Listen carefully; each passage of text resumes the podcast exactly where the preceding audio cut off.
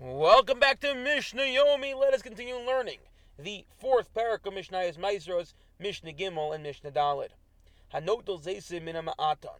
The if someone takes olives from the vat which they were placed in order to soften them, that they would take olives, a ton of olives, place them in a vat, and the sheer weight of the olives on top of each other would cause the olives in there to soften.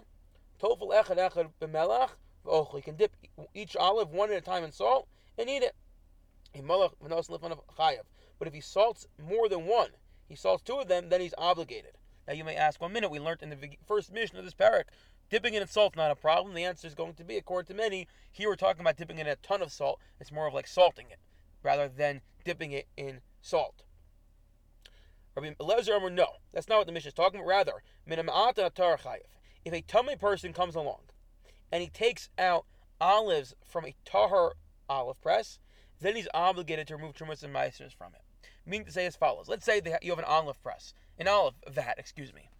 Well, it's all tar, it's all pure, and someone whose tamei comes along and removes two olives, so then he's obligated to take trumas and maasros, and the reason for that is because he's not going to throw those olives back into the big press, because by doing so, he's going to cause the entire press to become tame.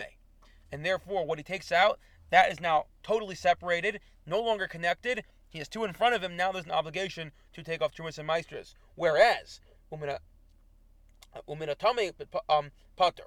But if the whole olive press is tame, so then he's exempt. Malach says a moser because he's going to return the leftovers. This is something we saw earlier on a few a few parakim ago.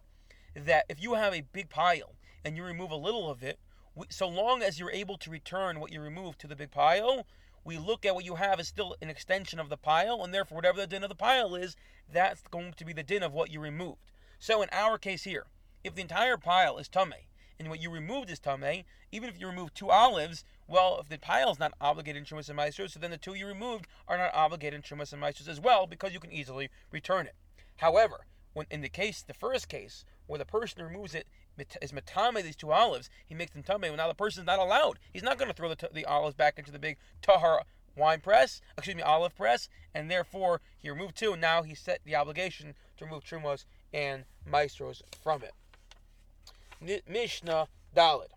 And this is a very important Mishnah because this entire time, this entire, this entire, I would say, Mishnah, really this entire Seder, we keep on coming back to this idea of achilas arai, achilas keva, snacking versus eating. Well, let's finally define it. Says our Mishnah. Shosim al Hagat, a person may drink wine so long as he's still leaning over the wine press. Bein al and bein al whether he mixes the wine with hot water or with cold water. If you recall, Mazgu Kos, going way back to Mesachlis Brachos, that the way they would drink wine back then was they would dilute it.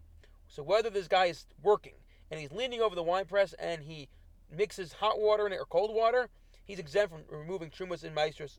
And the reason for that is because he's still working as a snack. But if he steps aside from the wine press, he's no longer leaning over it, so then it's considered regular drinking and not a snack, and he'd have to remove Trumas Maasros. And this is all the opinion of Rabbi Meir. However, Rabbi Elazar Rabbi Tzadok Mechayev, Rabbi Elazar Ben Tzadok obligates him even if he's leaning over. And the reason he, he's Mechayev, he obligates him, is not because he doesn't consider this achilas arai. It's certainly a snack. It's certainly not kev. It's certainly not a, a, real meal if you're leaning over the wine press. He's just concerned that if you start drinking while you're leaning over, drink, you're, you're to hold a cup, you're to drink, take a sip here, and soon you're not to be leaning, leaning over again, still holding the cup. Take another sip, and now you have a problem because now you're not you're no longer leaning over the wine press, and therefore he says that if you're leaning over the wine press, it's not considered achilas arai. If he mixes the wine with hot water, he's obligated to remove trumas and maasros. However, about baltzonim butter. But if he mixes it with cold water, he's exempt from removing trumas and maasros. And the reason for that is because the hot the um, hot water can easily spoil the wine that's still in the in the wine press. And therefore, once you mix it in there, so you're not going to pour back into the greater wine press, utilizing the similar principle of the previous Mishnah. I wish you all a wonderful day.